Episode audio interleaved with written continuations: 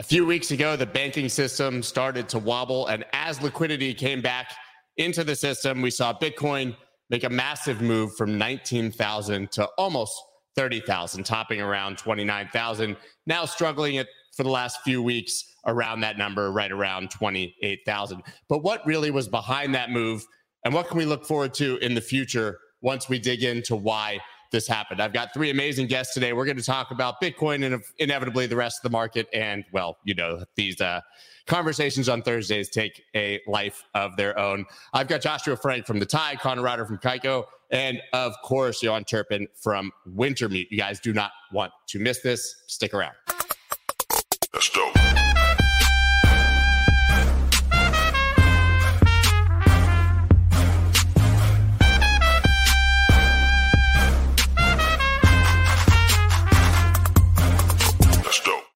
What is up, everybody? I'm Scott Melker, also known as the Wolf of All Streets. Before we get started, please subscribe to the channel and uh, reverse fist bump the like button.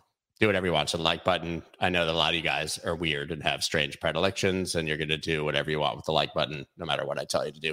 So anyways, as I said, I've got three amazing guests today for our weekly round table. Obviously, we've sort of started uh, honing in on these longer form, larger conversations, going to Twitter Spaces on Tuesdays. As I mentioned, if you guys uh, missed the last one, we had Balaji, Caitlin Young, uh, uh, excuse me, Caitlin Long, Anthony Scaramucci, Meltem Demir is a huge one last week, of course, Saylor uh, the week before, and this coming week, uh, Mike Novogratz, obviously Galaxy's C E O, and uh, Chris uh, Giancarlo, who is the former C F T C chairman, who actually uh, wasn't an asshole and liked crypto. So much so that we called him Crypto Dad, and he wrote a book that was called Crypto Dad. Wouldn't you kill to have guys like uh, Brian Brooks and even Jay Clayton, God, and Chris back in power as regulators in the United States? Because whatever we have now, it ain't working. But we're going to talk about all of that and more right now. I'm bringing on Josh, Connor, and, of course, Yoann. I, I'm just going to call you Yo because you put it there and it's better. That's cool. That's cool. Yeah, I mean, do you get confused, though, when everyone in the street's like, hey, yo, like to anyone? Do you respond no matter what? Um, it's just to be a recurring joke as well, but it's, it's okay. It's just a, it's a good yes, so I'm not, a, I'm not original is what you're telling me. Not not the no, first no, time I've been told that I've made it like this. Don't, don't. My, my dad jokes that they don't always land, to be quite honest. So listen, as I said in the intro, there's Quite a lit, quite quite a bit to dig into as to why we might have seen this move uh, effectively from nineteen thousand dollars to twenty-nine thousand dollars. Now, there's some people who believe it's because banks collapsed and there was a move to Bitcoin as a store of value or a flight to safety. I spoke with Saylor. Even he said, I don't really think that's what happened. I think it was a bunch of crypto natives uh, selling their altcoins to buy Bitcoin, and that's what's happening. But Connor, I know you've talked about this quite a lot, that it might really be more about liquidity. Is that a, an accurate assessment? Yeah, yeah. In my opinion, it is anyway. Um, look, like, yeah, if you told me that Bitcoin would, would be up sixty percent for the year, twenty percent for the month of March, considering the, the regulatory issues it's faced, I'd probably laugh at you at the start of the year, to be honest. Um, it, it, it don't get me wrong, it's been impressive. Um, and the narrative that kickstarted the whole move definitely does make a lot of sense. Like, Bitcoin is this decentralized store of value that, that the banks can't touch. And for the first time since Bitcoin's inception, we saw a confidence of crisis, or a crisis of confidence in the banks. Um, so, as I said, the, the the reason for the narrative makes a lot of sense. But but the problem I have is when people probably equate this like twenty percent rally in March to a lot of new money coming into Bitcoin and people pulling U S D out of smaller banks and exchanging it for Bitcoin and holding all their savings in Bitcoin. I have a bit of an issue with that. Uh, and as I said, yeah, largely due to the, the liquidity, or like specifically the lack of liquidity in Bitcoin markets right now. So at Kaiko, we have a bunch of different metrics measuring liquidity, and one of which, the one we like to use probably the most, is market depth. So we sum the bids and the asks on both sides of the order book uh, within a certain percentage level of the price. So that kind of measures the, the dollar liquidity, I guess, on, on an order book. And what we're seeing right now for Bitcoin specifically is ten-month lows for, for liquidity, and market depth is a ten-month low. So that's lower than level since the F T X collapse. That's It's hit new lower levels now with the with the issues we've seen in the last month. And I, I'm sure we'll talk in more about in the podcast about the reasons why liquidity is so low. But yeah, in short, basically, I find it kind of hard to trust any rally in crypto prices right now purely because of the illiquidity on order books. Um, it's, yeah, as I said, you have with, with more with less liquidity, you've more volatility in markets. There's less support to the downside, but also less resistance to the upside. So we just see these massive price swings when there's low liquidity in markets. And yeah, as I said, it's kind of, it's tr- hard to trust any rally right now in crypto. Josh, is that aligning with the data that you're seeing? Yeah, I mean, I, look, I think liquidity has definitely dried up um, on a number of different exchanges. I mean, remember that there's also uh, very few trading venues that people can trust these days, and that's especially important for institutions. Whereas institutions were trading on F T X before, there's now obviously concerns around Binance, and institutions are nervous uh, deploying capital on Binance. So I think that's, I think, I think that's a fair assessment, right? And obviously, low liquidity also means we can move very quickly, you know, down uh, as well, right? So it's not low liquidity doesn't just mean movements to the upside, it could also mean very sharp movements to the downside. I, I pulled up similar data and, and, and seeing similar patterns. Obviously, you know, one of the things as well to note is that Binance was offering free Bitcoin trading, I, I believe, against B U S D, uh, which is now removed, which probably has some impact. But even looking at uh, U S-based exchanges, we're seeing the same impact. So it seems to be kind of broad across the board. But we're seeing, you know, from institutions, this, this, this, and by institutions, I mean traditional institutions, you know, very much a hesitation in this market, just given that there's not many venues that they can trust, which might be, you know, partly leading to the problem that Connor's describing. Yeah, yo, yeah, obviously so you're at one of those, you're at one of those institutions that's trying to uh, move within this market with size, right? I mean, Wintermute now, in the sort of the wake of F T X, you guys have been described, even I think by Forbes, as one of the, you know, largest uh, trading institutions, most successful in the space. So, so. So when we, um, I'm sort of taking the blame as well, but I'll, I'll explain why while we while we're here. Um, we are when we're not the largest, we're the second largest spot market maker in the crypto space. We are quite big in the, in the DeFi uh, space as well, of course. Um, obviously, most of Bitcoin trades in trades in C F I, and there's been there's been some shift of the volumes from from C F I to DeFi. So actually, just less exposure, I would say, from uh, traders to to to Bitcoin. Um, to give you an idea, I think uh, it's more, I'm just shift the blame to the three R O guys or, or, or a few other firms that could have managed their, their risk much better and, uh, you know, bridge some, some trust across the space. But um, we we trade about sort of three, five billion dollars a day these days. Um, but sort of late, I uh, would say November, November twenty twenty-one was probably the peak where we trade more like twenty-five billion dollars a day. Um, and our market share probably increased actually between twenty twenty-one and, and now. Um, so we're more like anywhere between seven to sixteen percent uh, market share. So we're taking some of the blame, but it's also a lot less um, yeah, margin that we can get essentially on top of the balance sheet. So we pretty much trade pretty much bare equity these days. Um, uh, and, and then essentially, you know, let's assume that, you know, two thousand twenty-one or so, we had more like sort of maybe maybe a five X or so on the balance sheet, uh, where now it's just essentially no leverage. So that that that's just reflected in the overall volumes, and that's reflected. That's just a symptom of the space in general, where some of our competitors have, you know, exactly the same issues. Um, right, but so, you're saying so does, basically that you're you have you're you're trading twenty percent of the volume as you were at the peak, but you're a much larger percent of the market share. Yeah. Is that because yeah. of how many people have been completely washed out? Is that because of lack of banking access? Is that because the pairs have moved to more to stable coins and less to dollars? All of those things? All of those things. All of those things. Um, we always go through these phases where there's a bit of like, I mean, we've seen that in sort of two thousand, let's say sixteen, seventeen. Or so you get the wealth effect in B T C and the mains, and then you get people, people, um, you know, enjoying the wealth effect. And sometimes actually the lack of access to the fiat rails is actually good for alts uh, or, or the rest of the crypto ecosystem because people can't can't, can't cash out uh, for U S D as such. Um, but but like we, you know, hopefully hopefully the rise in, in B T C these days will also mean um, upside for alts, you know, later in this year. Um, but that's more the uh, the optimist in me speaking now. So it's uh, you know we'll, we'll we'll see we'll see how we can address that. I would say, um, I would say, especially from the U S perspective, yeah, the, the access to banking and so on has been quite affected. Um, you know, I mean, Connor's probably got uh, a ton of a ton of ideas and a ton of stats on, you know, why why the move in Bitcoin. But I would say I'm still I'm uh, in favor of the flight to non-safety when you basically have uh, U S D C or, you know, some other some stable coins that are, you know, getting more under threat. I mean, luckily it's all it's all gone gone well. But um, if you if you end up holding a, an asset that you think can just you know be stable and it, but it can still go to zero, and uh, you know if it's if you if you want to move, if you realize that your safe assets are not safe, and then you're just better off just moving to an asset where you actually have upside as much as downside. Um, so it's you know that that that that would be our logic, similar to you know mini cycles yeah. that we've seen. There. I mean, I, I've told the story here, but just anecdotally, even when we saw the banking collapse start to happen in Silvergate, and there were rumors around mm-hmm. Silicon Valley, I quickly looked, realizing U S D C probably had some exposure, and I even myself moved U S D C into Bitcoin, right? And actually, my mm-hmm. and my opinion at the time was Bitcoin's probably going to dump, but at least it'll exist. You know, and I was worried about U S D C for about uh, twenty-four hours. Luckily, it went from uh, nineteen thousand to twenty-eight thousand right after I bought it.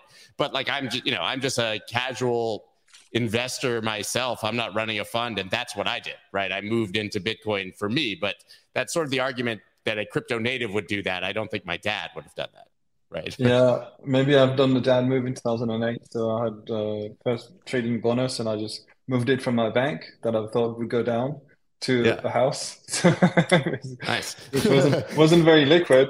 It didn't end up making money whatever seven years later. It wasn't it wasn't very liquid, but at least it was a, a better perspective than just leaving money at the bank.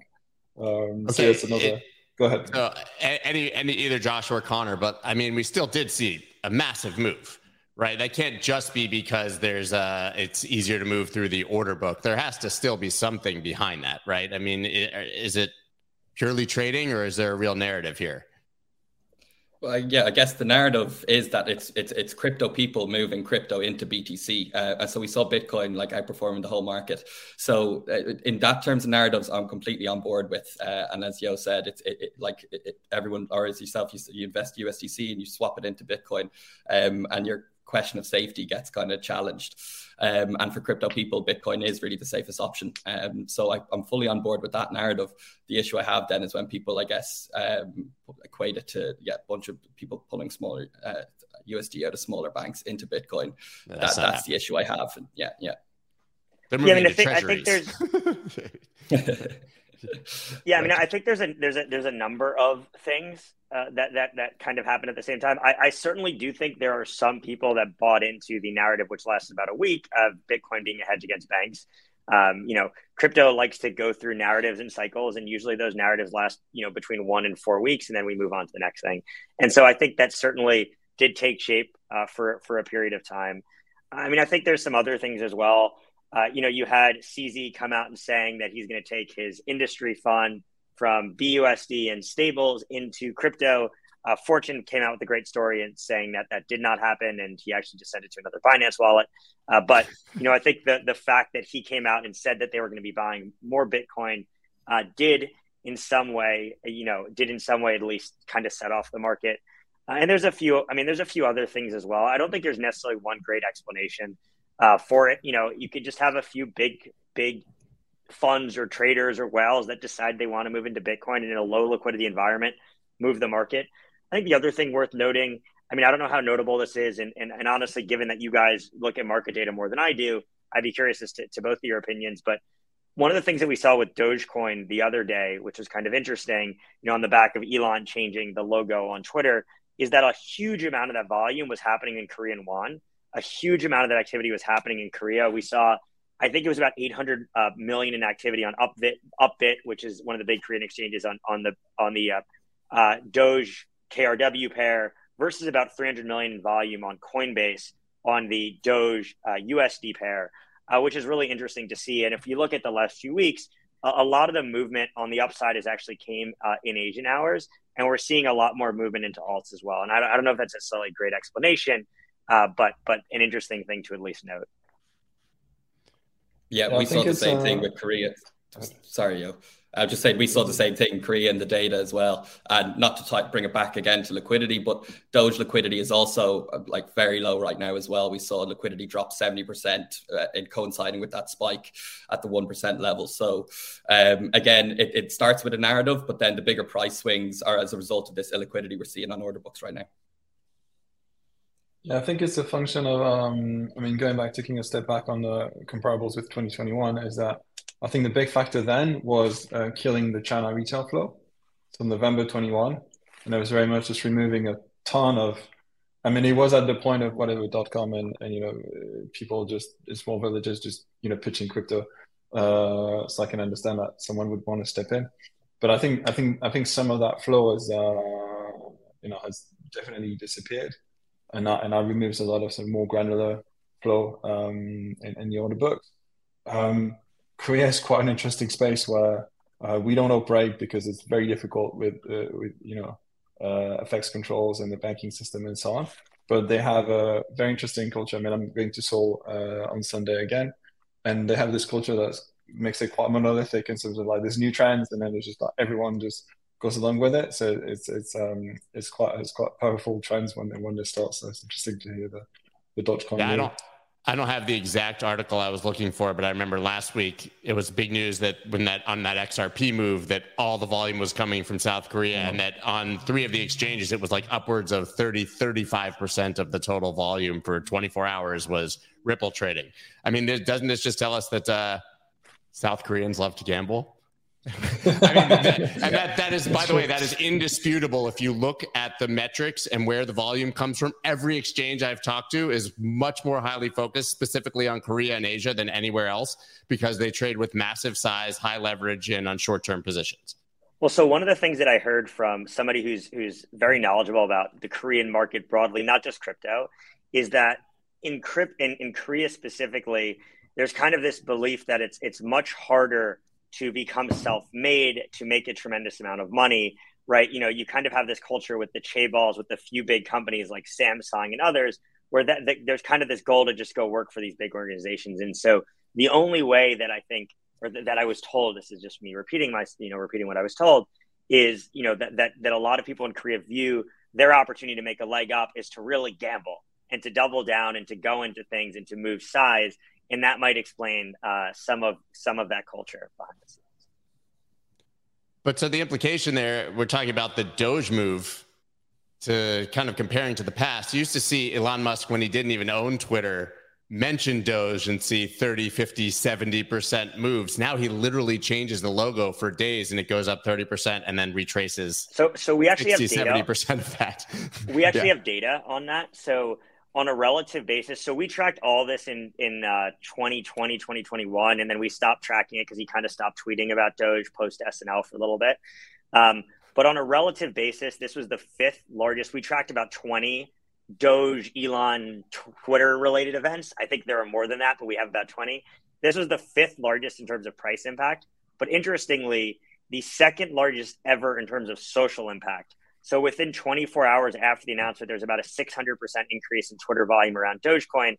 The highest ever increase that we saw was actually his first ever Doge tweet. So this definitely had a, a massive impact in the market that we haven't seen uh, in a few few years as it relates to Elon. Which makes sense because he changed the freaking logo of Twitter to uh, to, to to Shiba Inu. Yeah, that that uh, was more than I expected, to be quite honest, just kind of looking at it from the outside. But it's nice to know that he still, I guess, has uh, the ability to utterly manipulate our market. But so all of this, all of this speaks to the fact that there's a hell of a lot less interest and, and liquidity here. But, yo, I want to ask you, so your your market making, mm-hmm. is a lot of this because the incentive for market makers is much less. There's much less money to be made doing it in this environment. And that sort of is a self-fulfilling prophecy to create more of a, this sort of lack of, sp- you know, wider spreads. And, and I mean, I read, I think last week it said that a one hundred thousand dollars order on Coinbase could cause two and a half percent slippage right now. Mm, that sounds, seems, uh, that seems ridiculous. That, that, that was, that, that was, seems, yeah. That seems pretty yeah. excessive. In which, yeah. and maybe just the, the, the least liquid coin, maybe that we don't happen to, yeah. to cover. But um, so just for the for the for the sign note, a hundred thousand dollars, you can you can come to us for an O T C. Like you can go through an O T C desk usually. Now, you do see like a hundred thousand dollar like orders instead of Coinbase or Kraken. To be honest, uh, going through the book, it would be a bit bit excessive. Um, but um, no, it's it's it's it's it's very much in terms of liquidity provision. It's true that the the less you know number of market makers we have, uh, you know, on the on the planet, essentially, obviously, it's it, it will get a bit less liquid. Um, but you know, we, we very much do our best to keep the, the spreads as tight as possible. The um, we we went through for another side note. Actually, we went through a uh, you know, we've been venture funded as such, and during our Series A, so uh, Jeremy Liu from, from Lightspeed gave a, a very nice way of explaining our business. So it, it's sometimes difficult for people to understand, you know, uh, liquidity provision slash, you know, market making, especially if people have given like a pretty bad name to market maker. So we, yeah, market, we, we, everybody we just thinks a market to... maker is the whale that's uh, moving the market. Exactly, exactly. So we just we just we just stick to liquidity provision these days, um, which could be confused with some L P, you know, sort of pulls in in, uh, in DeFi though, but that gets even more confusing. But let's say we're there, we're there. So that whenever you want to buy or sell some clients, then you know we, we're there on the other side and we risk our funds. So, so we're taking. So for the risk of taking a position that basically that we don't necessarily want, we're taking, we're taking a small spread. And Jeremy had this very nice way of summarizing the uh, business, which is uh, we make sure you don't get ripped off, essentially. So whenever you want to buy or sell a client, we just make sure you don't get ripped off. So when we do a good job, it means it is this, we could do that. We we do cover only three hundred fifty coins uh, out of the, the twenty thousand some, something, something. I don't know how many coins are there, to be honest. I haven't checked recently on CoinMarketCap. Someone wants to check it, but it may be twenty-five thousand that have been issued. I don't know. Oh, there's there's um, way more than that. I mean, people issue like thousands of E R C twenty stupid coins a week. So it just depends yeah. on what your definition of a, of a coin is. Does e- anything with E N U count, or are those all? Uh... yeah. That's also true. But it, so we, we tried, you know, the three hundred fifty coins, which is which is much, you know, larger as far as I know than, than, than most of our competitors. And um, yeah, and then we are like usually a business like ours, we can scale up to, let's say, twenty, twenty-five percent market share. But it's a bit difficult to go beyond that without starting, you know, taking a bit, bit too much risk on the balance sheet. So we trade what's called, you know, market neutral. So we don't necessarily make money if things go up and down. And then we we, we, we make tiny amounts of money. So. Um, but yeah, to your point, Scott, this is very much really volume sensitive. It's better if things move around, um, but we don't decide. So we just, we're yeah. just uh, our job is just to have, you know, solid infrastructure, just be be quite um, you know, reliable and, and scalable, and essentially, and then you know just just be there, um, you know, maximize the time we're in the market and, and, and minimize the spreads and so on that that, that will take for the people to take positions against us.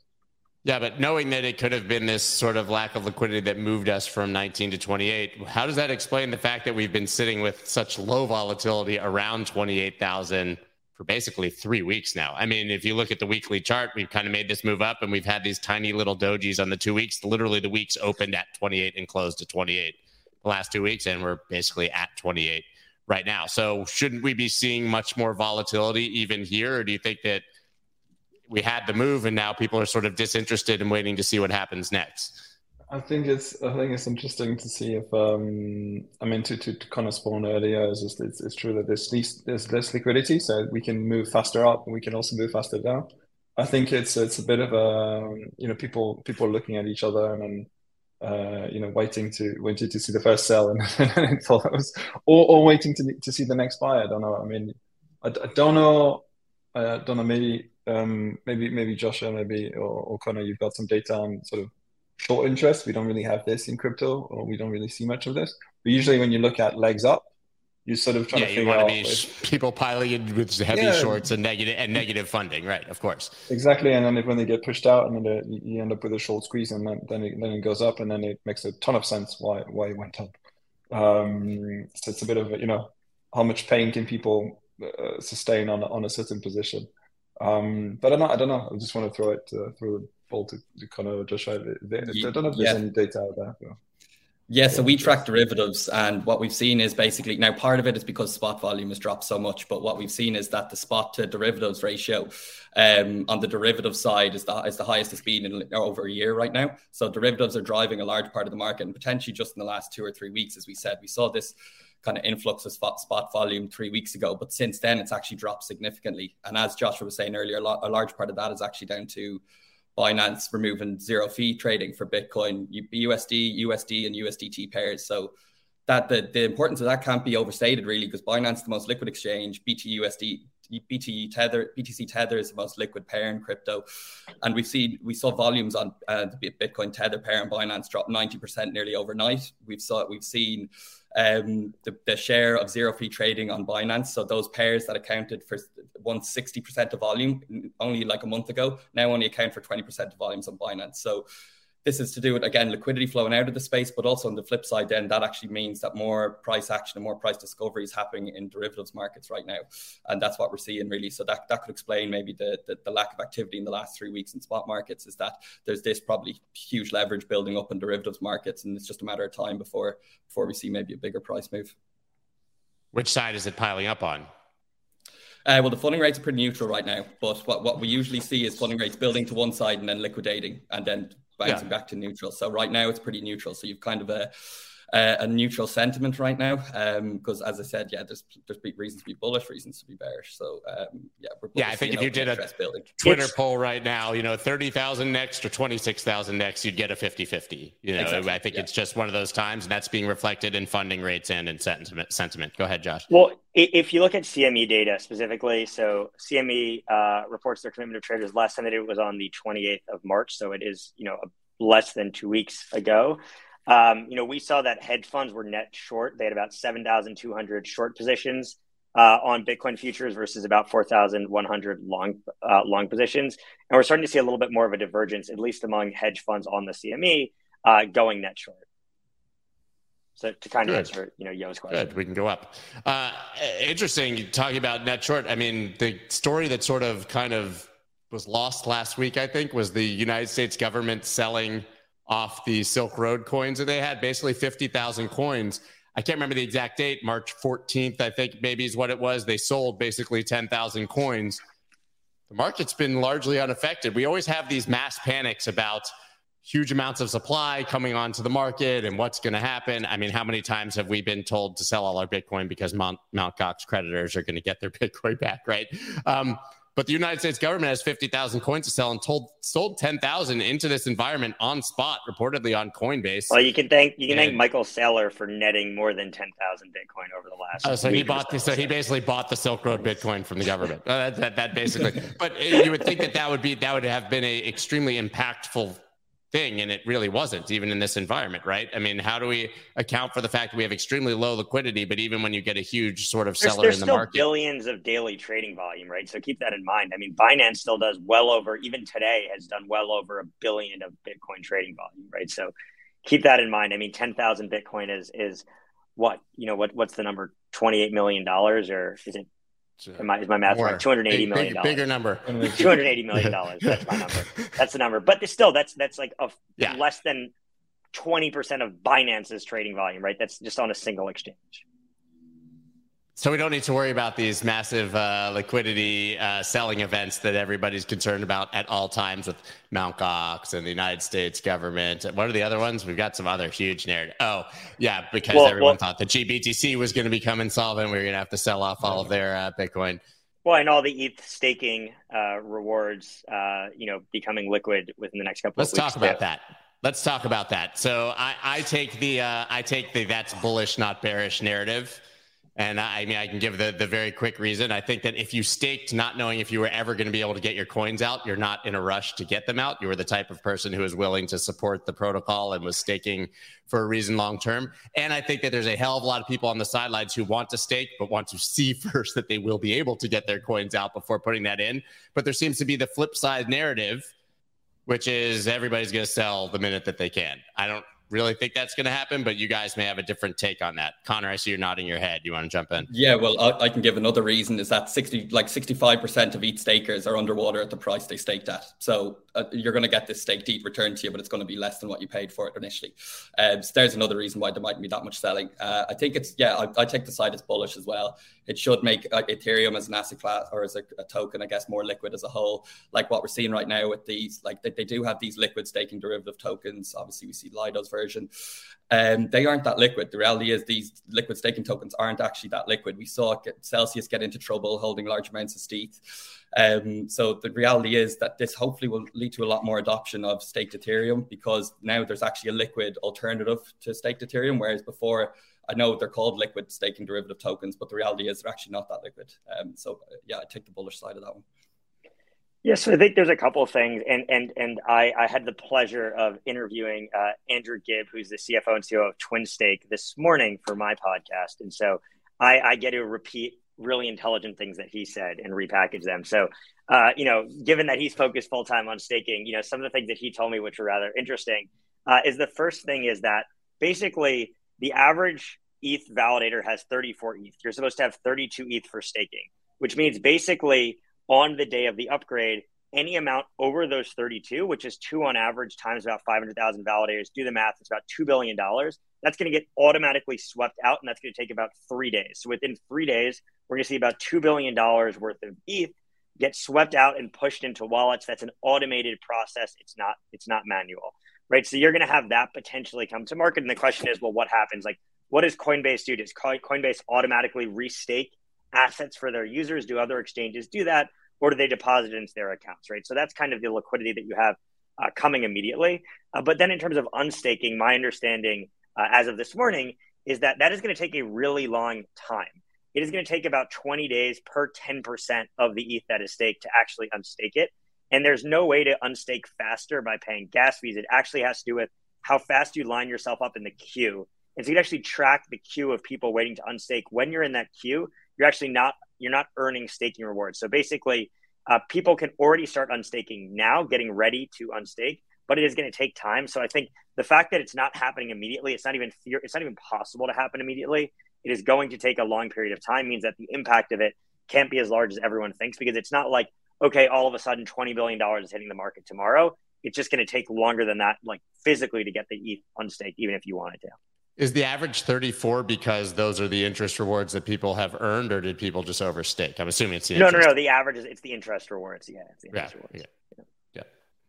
Um, if I can yeah, add on to that, I think there's two factors. One small, but but at least visible on my side, is on the on the business side of sort of like the institutional sort of stakers and so on, the Figment, Kiln, uh, P two P, and so on of the world are quite heavily pitching this. Uh, and and you know, the, the, the upgrade, um, and that that will mean you know more interest in in, in uh, just holding E T H. Um, and a more general comment that's quite positive for, for E T H in general is that I think last year, and I mean we've we've seen Solana just uh, fade a bit away, uh, probably with with because because Alameda was a bit less involved. Uh, we've seen a lot of you know, sort of tier one sort of uh, chains as such. Uh, Uh, fade a bit away, especially in the DeFi ecosystem. So uh, as a just background, so our DeFi team covers, let's say, nine chains, but we've been much more centering towards Ethereum plus, you know, some layer twos these days. Uh, so typically just a few, few Z Ks, Arbitrum being, being the obvious one, um, Polygon being the other obvious one. But I would say there's there's been some recentering of, of the DeFi ecosystem around Ethereum over the last year or so. And I think that's that just means you know, people will just go and, and continue to hold them. Um, there's there's a few obviously large contenders and so on are quite visible in, in, in the press and so on, between the Aptos and the Sui and so on. Um, but that you know, there's still there's still need to there's still a lot of work for them to do and you know build their own ecosystem essentially. So so I think Ethereum yeah. is, is stronger this year than it was like a year or two ago, to be honest. So do we think that, that these are also narrative driven, the sort of consolidation into E T H and obvious this consolidation into Bitcoin, or is this our normal cycle, right? I mean, because if anyone's been in crypto a while, you know, all the focus goes to Bitcoin, starts to leak down to E T H. And then once uh, that... Well, is that not know, a narrative in and of itself? Mid caps, bad to small. Yeah, it's self-fulfilling. Down mid caps, small caps, back to Bitcoin, Bitcoin moves. I mean... That's how you traded this market for at least five years that I can recall that I did. Well, what I like to say is when no one's talking about crypto, buy Bitcoin. When everyone's talking about Bitcoin, buy shitcoins. When your grandma starts talking about crypto, sell. Is kind of the right. is kind of the trend we've seen over the when last. When Elon Musk goes on Saturday Night Live and my aunt hits me up and says, "Should I buy Doge ahead of Saturday Night Live?" That's a really good sign that it's over. And and none for of a us. A long time. But I, that actually happened. And I've told that story here quite a few times. My my aunt, who has nothing to do with crypto at all, hit me up and said, "I know you're in crypto. Should I buy this Dogecoin thing ahead of Elon Musk going on Saturday Night Live?" I said, "This is the deadest top of all tops we will ever see." And that was seventy-five cent Dogecoin. Now we're excited when it pumps to ten. So uh, yeah, I would say that that was a pretty good top signal. That said, are you guys seeing any clear signals right now that we could be putting in just a local, another local top with all this liquidity? I mean, it's there's a key area under thirty thousand for for there to be a struggle, obviously. Or do you guys think that we can uh, keep keep going up even in the face of all of this bad news and, and sort of macro wobbling? Well, one really encouraging thing is that um, the Bitcoin correlation with stocks is actually uh, decorrelating. So it looks like Bitcoin's kind of potentially finally started that that decoupling process from stocks, which is really interesting. So that's the kind of narrative I'm looking at right now, which is because if you look at, I guess, even like sixty-day correlation, a longer-term form of correlation, it's just tracked macro, it's tracked all these risk assets, basically, yeah. blow for blow over the last two years. But what we've seen in the last couple of weeks is that's actually flipped for the first time in a long time. So, well, actually, it's flipped before, but it's actually been crypto-specific incidents on the on the black swan side, on the bad side. That yeah, of course, we decoupling. decorrelate when F T X got, yeah. goes out of business. Yeah. That's yeah. not the kind of decoupling we're after. That, that, that'll lead to existential threats. But um, yeah, this is the kind of decoupling we're after right now, is, is Bitcoin and crypto being seen as this alternative like asset allocation, essentially, in, in, in, a, in a wider portfolio. And it actually serves a purpose. Like, people are always talking about crypto use cases. Like, what better use case can you have as a percentage of your savings, basically? So like, crypto right now makes sense, and Bitcoin makes sense as a as a, as a safe haven asset on one side of things, just as a, maybe a, a small allocation of a wider portfolio, because it's this asset that the banks can't touch. And what we've seen right now over the last few weeks is people are starting to realize that maybe the U S D that they're holding isn't as safe as they as they once thought. So um, yeah, the, the decoupling narrative is one is one I'm watching right now. And, that, and if we keep decoupling, that's kind of what we're after, really. Yeah, I mean, I think the forty, forty-day moving average of correlation hit sub zero point two, which is basically completely uncorrelated uh, last month after topping it like zero point eight, right? And that's yeah. been a steady process for nine or ten months now. Even if you watched last summer, I mean, Bitcoin was as boring as it gets, and the stock market was all over the place. Like you said, not necessarily the decoupling you want, because everybody wants Bitcoin to go up when stocks are struggling and things like that. But we really haven't been that correlated for quite a while. And you mentioned, I mean, if we if F T X. we do look at at ninety-day correlation, though, over the last night, I mean, if we look at a ninety-day correlation of daily returns, Bitcoin is more correlated to the S and P than gold. And over the last sixty days, it's almost the same thing. So I, I'm very skeptical of this risk-off narrative and the safe haven narrative. We tried that in twenty twenty-one. It didn't work. Uh, crypto is still a risk on, still a risk on asset class. Uh, there's still a risk on narrative. I don't know. I, I'm, I'm, I mean, I'm curious, Yo, as to your thoughts, but I'm a little skeptical. I, I would, um, I would agree, and I would just use my old macro trader hat basically there. Where I was uh, more comparing not the twenty twenty-one narrative, but more the twenty twenty when we had the, the massive, you know, early COVID uh, money printing. And the state balance sheets, when you just go like, so we went through a few bank failures recently, and then we get whatever two trillion dollars extra just um, out of, you know, thin air essentially. So, you know, that money is going to go somewhere, and you're going to have the, the pension manager. And the, so it, it will be slow still, because it is, it is sort of TradFi, you know, diversifying again. Uh, we saw that in twenty twenty when it took probably six months or so to go from like Paul Tudor, I think sort of May or June of twenty twenty, and just like publishing this letter. And then we had the big sort of build up from like ten to sixteen K or so, um, with Brevin and the rest. So uh, something to put about deploying about a billion, billion and a half in, in, in Bitcoin. Um, so these things can take a bit more time, but that money is going to have to go somewhere. And then it looks like people fearing sort of interest rates and so on just flying up. It's not happening. It's not happening at least as fast. And then and let's not forget that these markets are more like expectation machines as such. It's there to sort of, you know, agree on price of what an asset will be worth essentially more in the future. And if you if the expectations are, are shifting more towards like stable-ish interest or such, or at least not not not flying, not surprisingly uh, uh, going you know going higher, um, then we might just get to see some of that money coming into Bitcoin or, or you know the rest of the ecosystem, to be honest. Um, But yeah, and then we'll, we'll we'll flag the next high when too many Uber drivers are trading on their phones. Uh, I, yeah, I have, I have one more thing to add as well, which I think is worth noting on the why the market is moving, which I don't think we've hit on, which is the fact that crypto-related venture funds raised a tremendous amount of mm. capital, tremendous, tremendous, tremendous amount of capital last year and in the year prior. Uh, and they're sitting on that capital in a lot of cases, because if you look at the equity side of crypto, if you look at all the businesses, they're really not very many great businesses that support the crypto ecosystem. And so what's happened is these V C firms that are sitting on dry powder have been forced to basically move into Bitcoin and E T H uh, in the short term. And I think that could also be part of what's driving the market, which is that in light of waiting to actually deploy capital, they're actually, if they've already capital called, right, they have to have capital called, you know, in some cases, they're actually sitting on Bitcoin and E T H uh, now. And I think that might be why Bitcoin and E T H is, is generally moving more than the rest of the market. And that, just to add on to that, yeah, that's kind of like what we were talking earlier. Where do you, if you do have this dry powder waiting to be deployed, where do you put it now? Do you put it in stables? Not really. The last two weeks we've seen, but where do you put it? Is Tether the safe option? We all probably are on similar pages with Tether as opposed to how how like opaque it is, I guess. Um, we thought U S D C was a safe option. We saw that that narrative kind of come into question a few weeks ago. So yeah, I perfect I like agree with you there that Bitcoin and E T H seem like the next next logical options, and that's definitely that could have been a reason why why the market's moved. Yeah, and, and there's also I uh, just wanted to, uh, to add on to the the hybrid model that we see nowadays between sort of the V C plus hedge fund kind of uh, allocation. So this is this is typically the you know how a Polychain will work, or Pantera and so on, where they have you know they do a lot of seed, but they do a lot of liquid assets as well.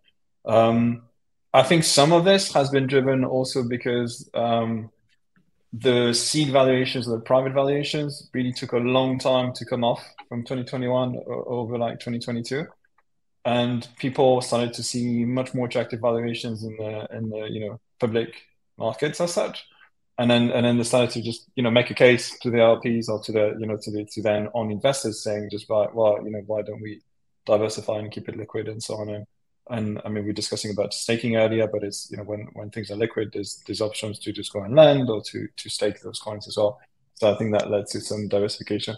Now, a yeah, good, good question would be about, you know, where, where does that go next? As such, is it just rebalancing towards the alt? Uh, we get sufficiently just, you know, attractive valuations in seed. We start to see that more, more this year. And then, you know, go back into, um, go back into B T C at some point, we'll see. Yeah, that was literally the exact question I was going to say, Josh. At what point do we see like uh, V Cs actually start heavily deploying, or even having anything to heavily deploy into, right? I mean, there's obviously way less deal flow right now. As you said, the valuations are smaller, which means the checks you can get in are probably smaller as well, right? So, and yo, you they, made the best gonna point. Ha- they're going to have yeah. to. I mean, yeah, they have to. to. I mean, you have to deploy in a certain amount yeah. of time. Yeah, I mean, it, it, it, where you just said exactly what I was going to say. Yeah, I, I, I don't know. It's a very difficult question, right? I mean, but what I would say is that there's a lot less competition coming from traditional venture investors now. So, you know, there are a large number of venture investors that were partners at large V C funds that got fired because they invested in F T X. Um, and a lot of those V C funds, you know, that did invest in F T X have said, you know what, you know, and, and these are, I'm talking very large fifty billion dollars growth equity firms in the U S, like real large traditional venture funds. That were driving up a lot of the valuations, as well as some of the sovereign wealth funds that led some of the Series D, E rounds in crypto. And I'm not calling out names, but you know you could figure out who they are, right? A lot of those guys have started to pull back. There have been questions that have been asked from regulators in some cases, if it's a sovereign wealth fund, or from L Ps or other partners if it is a traditional growth equity fund. And so I think there's going to be a lot less competition there. So I do think you know at some point it just becomes crypto companies doing doing crypto deals. Uh, for the most part, at least at least for the time being. And we start to see that capital has to get deployed at some point. Yeah. Kind of making the point that a lot of V Cs have turned into liquid funds, and and uh, even if it's Bitcoin, E T H, or other coins, how much of this then has to do, obviously we've seen the uptick in regulatory enforcement action, Coinbase potentially, you know, being sued by the S E C after their Wells notice, but of course the C F T C coming after Binance. And then there were sort of these secondary reports after that, that a lot of certainly U S-based funds could potentially be in trouble for action, you know, trading on Binance, uh, working with Binance. So if you're a liquid fund, even in the United States, aren't you now extremely fearful, or at least limited in even where you can deploy, because you're afraid of trading on a foreign exchange, or what can happen in DeFi, or the assets you're trading being retroactively deemed securities and you get in trouble for trading? Sounds I mean, like you need to trade like, with Wintermute. Yeah, probably. So I guess he's the one to answer this then. I mean, well, is there fear? Um, there's um, there's a very conscious decision that we've made to, to give you a silencer, but still give you enough background that we've made of not operating in the U S, because we couldn't really get the clarity that that, that we wanted. So, and we also, we, we went well further than this. So, so the business is basically centered through, um, so spot, we, we trade from London, and all the derivatives we do for Singapore. So we couldn't get the clarity we wanted through the, with the local regulator here on the derivative side. And they were quite conservative, to be honest, with touching retail as such. So Um, we we protect it in the way that we split the land between, you know, spot and derivatives, and we we're also very B two B facing, to be to be quite honest as well. So that really helped us in terms of getting we we're not there's no crypto regulation in the U K, but there's essentially a registration, which means that we do everything we have to do in terms of uh, K Y C, so know your customer, and the anti-money laundering stuff, and and the counter-terrorist financing. It's quite stringent, to be honest. It goes up to ten degrees, but uh, so you, you know just because. You know, if you were to just open a new F X account with your with your local broker, probably need to just show where you got your funds and maybe like one extra degree away. Then you got inheritance from your grandma because she made a lot of money on Dogecoin, and then and then essentially beyond, beyond that, they don't really ask you more questions. You know, but like we have to go ten degrees away, which is fair because you know we, we can't. We would, I mean, the temptation would be good to go to go all the way down to the origin, but but it's not. Yeah, it's not an easy. It's not an easy space to navigate. We we we have heard some competitors who you know who have more U S operations just just you know uh, either completely folding that or just you know moving more to the usual sort of offshore um, you know entity that you, that sort of came in and so on that you normally use. A, yeah, there's um, just been some language that those offshore entities are not going to hold up, right? At least that was the implication with Binance. Just because if you're yeah. in the United States, you're all in the U S and you have a uh, Cayman entity that's trading using a V P N on Binance, uh-oh, right? I mean, yeah, yeah, that's what I was reading yesterday as well. Let's not let's not name them, but um, yeah, I mean, it's, it's it's quite it's quite it's quite tricky. I think it's uh, it's it's it's all. Yeah, I think everyone would love to just get a bit more, bit more clarity on the regulatory side. Um, yeah, I mean, I think I was gonna add, if, if you look at which venues U S firms are going to look to right now, it's Fidelity. I mean, I think that's the biggest one. Uh, I think there's going to be a really big move. And obviously, Fidelity only offers Bitcoin and E T H. They're not offering a large range of different assets. But as it relates to large traditional U S institutions that are looking at moving into digital assets, they're getting a million questions of their compliance folks. Uh, there's getting a million questions from senior executives uh, and, and and and certainly the risk management team. And so I think if you think where that capital is going to be deployed on the U S side, I think Fidelity is going to is is, you know, they've kind of been the sleeper in the, the market for, for quite some time, uh, but they've built some really good infrastructure. I think you start to see a lot of uh, a lot of uh, flow move there. I think Cowen, it becomes a really interesting counterparty for a lot of different folks. The Cowen was just acquired by T D Bank. Uh, they're offering a suite of prime services for crypto. I think the question becomes, does T D Bank allow them to continue operating those prime services? I don't think we've we've gotten any clarity, at least publicly, one way, one way or another. But I think it's firms like that where you start to see the volume shift to. Uh, it's a lot of it's a lot of kind of safer places, obviously Coinbase. But we're I mean, we're hearing, you know, we service about one hundred fifty institutional clients directly. Uh, and, and among our client base, there is a there's definitely a trepidation until there are more Uh, venues available in the market for U S-based customers, especially New York-based customers, to deploy capital. NASDAQ, right? I mean, yeah, uh, but that, we're seeing, are they we're offering seeing trading news, or is that just custody? So first they said custody, and then they said, I think Bitcoin, Ethereum trading uh, initially will be offered. But I guess that leads to the next obvious question, which is, is all this enforcement happening to make way for the very obvious players? The Fidelities and the NASDAQs. I mean, I don't, I don't think so, because if if that was the case, we wouldn't have stuff like uh, S E C S A B one twenty-one, which is the S E C staff accounting bulletin, which basically uh, requires that a custodian holds equal U S dollars on their balance sheet for to crypto that they're custodying. This is a public bank, and so that's created huge problems. Like B N Y Mellon, as an example, uh, has wanted to go full force into crypto, but they're basically being required to hold the same amount of U S dollars on their balance sheet as crypto, which means you have a, you have an opportunity cost of U S treasuries, which is about five percent, right? And what are you going to ca- charge in custody? Like maybe thirty basis points if you're crushing your customers on fees. So I, I, it's not like they're being super welcoming to the Goldmans and the B N Y Mellons and others that are trying to move in, especially on the public side. That makes a lot of sense. I mean, yeah, you're not going to hold a whole bunch of cash to back your Bitcoin if you can make five percent sitting in risk-free treasuries. Yeah, we've seen that. We've seen that in Europe. Um, yeah, and and it's and it's not like, I mean, for trading firms and so on, they can have, you know, foreign or offshore entities, but a, a bank that's regulated in the U S, but if they go to Paraguay or wherever they want on the planet, they will still be regulated by the U S regulator anyway. So they don't have that option to just go and move offshore. That works for American citizens too, by the way. Like my, my favorite comments over the whole entire bull run was, dude, stop complaining about taxes and just move to Portugal. As if like I just like buy a house in Portugal, all of a sudden I don't owe taxes in the United States for the next decade. Right? People don't realize even if you give up your citizenship, if you have a certain amount of wealth, you'll owe taxes for the next decade. So to your point, it's not possible to run away from the United States government by simply uh, replacing where you uh, go to the bathroom or put your suitcase or, or sleep, right? Exactly.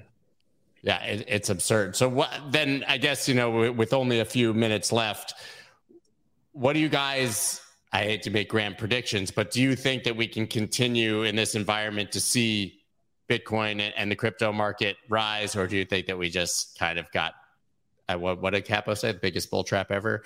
Um, I just would love your opinion on what, if gun to your head, uh, which direction do you think we'll be going the rest of this year? I think yeah. I'll, I'll, I'll, I'll, can I can I sit in the fence and predict volatility? um, yes, that's fine. Like, yeah. So basically, as I said, as I started off this podcast, it's going to be hard to trust any rally until liquidity improves. So for me, I'm just looking out for an improvement in liquidity, um, and really that can only really happen once there's a bit more regulatory clarity.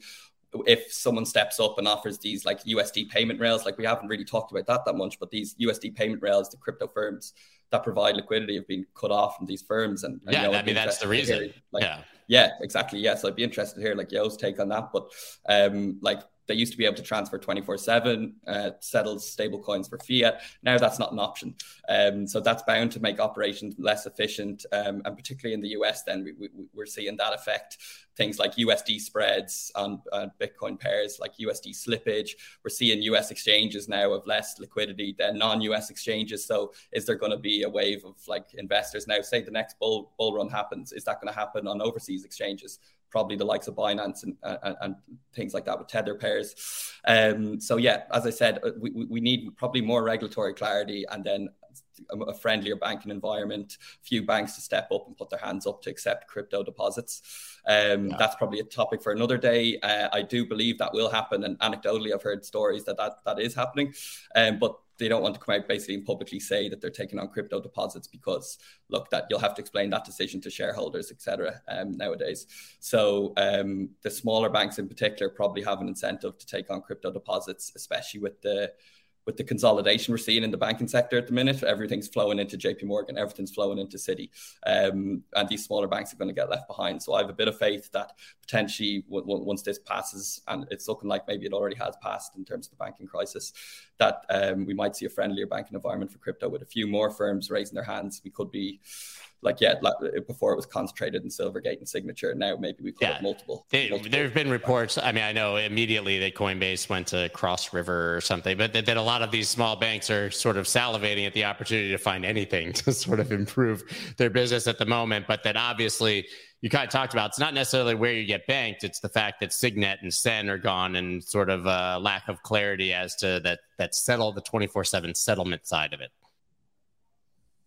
Yeah, exactly. Yo, go ahead. That, that's just uh, yeah, yeah. Sorry, go on. Yeah, yeah there's there's uh there's European competitors uh, trying to make a name there. Um, I'm optimist. I mean, I'm probably always the optimist in the room, being I mean, we're all entrepreneurs here, yeah, but yeah. Uh, it's it's very much uh, um, I'll be optimistic that someone will find it. You know, just just embrace the business opportunity, and uh, you know, smaller banks will will actually go and service Uh, crypto customers and such, doing doing the work that they have to do, and it, um, and you know, there's some bad actors are flushed out in the process. That's also fine. It's true that it always sort of creates a bit of like a, at least a mini winter in a way, especially on the liquidity side. Is just uh, I mean, to give you, to give you guys an idea, um, people don't. I mean, I mentioned it earlier in in, in, the, in the podcast, but we essentially trade five six times our balance sheet every day. So if something you know is closed, it's not twenty-four seven, but it, I don't know, it's, it's open twelve, fifteen hours or so. It does have an impact on the business. Um, and if we start to get affected, everyone is affected essentially, because we, we do expect to have the best access and, and be, you know, the larger customers or such. So, so everyone does get affected there. On on the more optimistic side, I mean, um, I think these trillion dollars of, you know, fresh liquidity and so on are going to go somewhere. So I'm not, I'm not saying everyone should buy crypto as such, but I think, I, fairly clearly know myself as the nature of the business anyway. We we do have a delta on this space, so Um, I'll be more, I'll be more optimistic long term. I don't know if it's a year. I don't know if it takes three years. I don't really care about how long it takes. But I think we we we we're building a new financial system, and I think it uh, you know, deserves to be supported as such. Yeah, we want it to be supported by the old financial system. I guess that's the problem. I I I would I, I hate giving predictions, but the thing I'm looking out for is all the S E C lawsuits, uh, specifically Ripple, uh, and that one is. is, you know, look, part of the volatility and part of the, the giant rise in open interest on on X R P is is uh, is obviously the market. There's some belief, at least the market is pricing in, that Ripple is going to win their lawsuit. Um, if they do, I don't think it's a buy the rumor, sell the news event. Actually, I do think that there is going to be impact in the market. I think it is it is a tremendously impactful event if uh, Ripple settles with the S E C after this lawsuit, or if they defeat the S E C, or there's some outcome in in in, in in that kind of range. I'm not a lawyer, an expert, um, but but I think that's really important. I think, you know, kind of how we see, you know, if you watch when what during that Grayscale, uh, you know, d- during the initial Grayscale hearing, right, you kind of saw Bitcoin's price moving as it was very clear that Grayscale, you know, was was doing well within that hearing. And so those are the types of things that I think are incredibly impactful. I think regulation is really important this year. If we can get regulatory clarity, and also, like, can we just go like a week with something not blowing up? Like, that's the single most important thing. Like, every week there's more stupidity that happens in crypto, whether it's like the C F T C coming after C Z, whether it's oil or blowing up and now they actually didn't blow up because they got their money back, or this or that, and all these different things, right? And so we just need like we need like a month. Like, I, I know I'm I'll I'll take a week, I'll settle out a week, but I, I would really ask if we can go a month without doing anything stupid. Uh, and if we can win a couple of these court cases, I think that's really what we need. That's going to lay the foundation for the market to absolutely rip. But we need those things to happen. The legal system has generally been pretty dismissive of the S E C's cases. I mean, the Voyager bankruptcy judge, of course, that's now locked up again. But the Voyager bankruptcy judge completely laughed off the S E C. And as you said, the early days of the Grayscale case, I mean, that judge was dunking left and right on Gensler and his friends.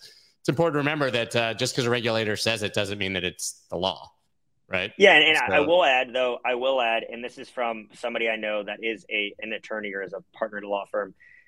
If Grayscale beats the S E C in this lawsuit, the S E C can just reject Grayscale on some other grounds again. Yeah, of course. So they can just continue nah, it does not to mean reject we get any, We're not getting an E T F yeah. with Gensler. There's no. absolutely zero chance. Scaramucci the other day was on, and he was like, nothing happens in crypto that's good until Gensler's gone, flat out. He was like, full stop. Did anybody stop, see the Gensler it. sweaty armpits next to Elizabeth Warren picture the other day? That was, that was a no, really that sounds hot. Um, there was actually an awesome article on Scaramucci this morning in, in Bloomberg. I think he said he was a cockroach, uh, that he was going to survive every nuclear bomb. It was a pretty awesome quote. But that, guys, we're right up against time, ten thirty here. And, yo, I know you particularly uh, have to have to get out of here. Josh, uh, thanks for joining for your seven hundred ninety-third time. Connor, uh, yo, welcome. First time. You guys were awesome. Uh, welcome back anytime. A really awesome insight there.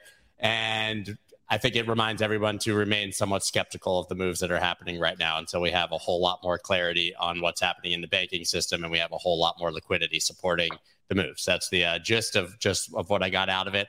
I will, of course, be back tomorrow, nine thirty a.m. Eastern Standard Time, ranting uh, for my one time a week about the news and all the stupidity in the market that Josh just alluded to. So I hope everybody tunes in for that. Otherwise, gentlemen, everyone, thank you so much. See you next time. Peace. Thank you. That's dope.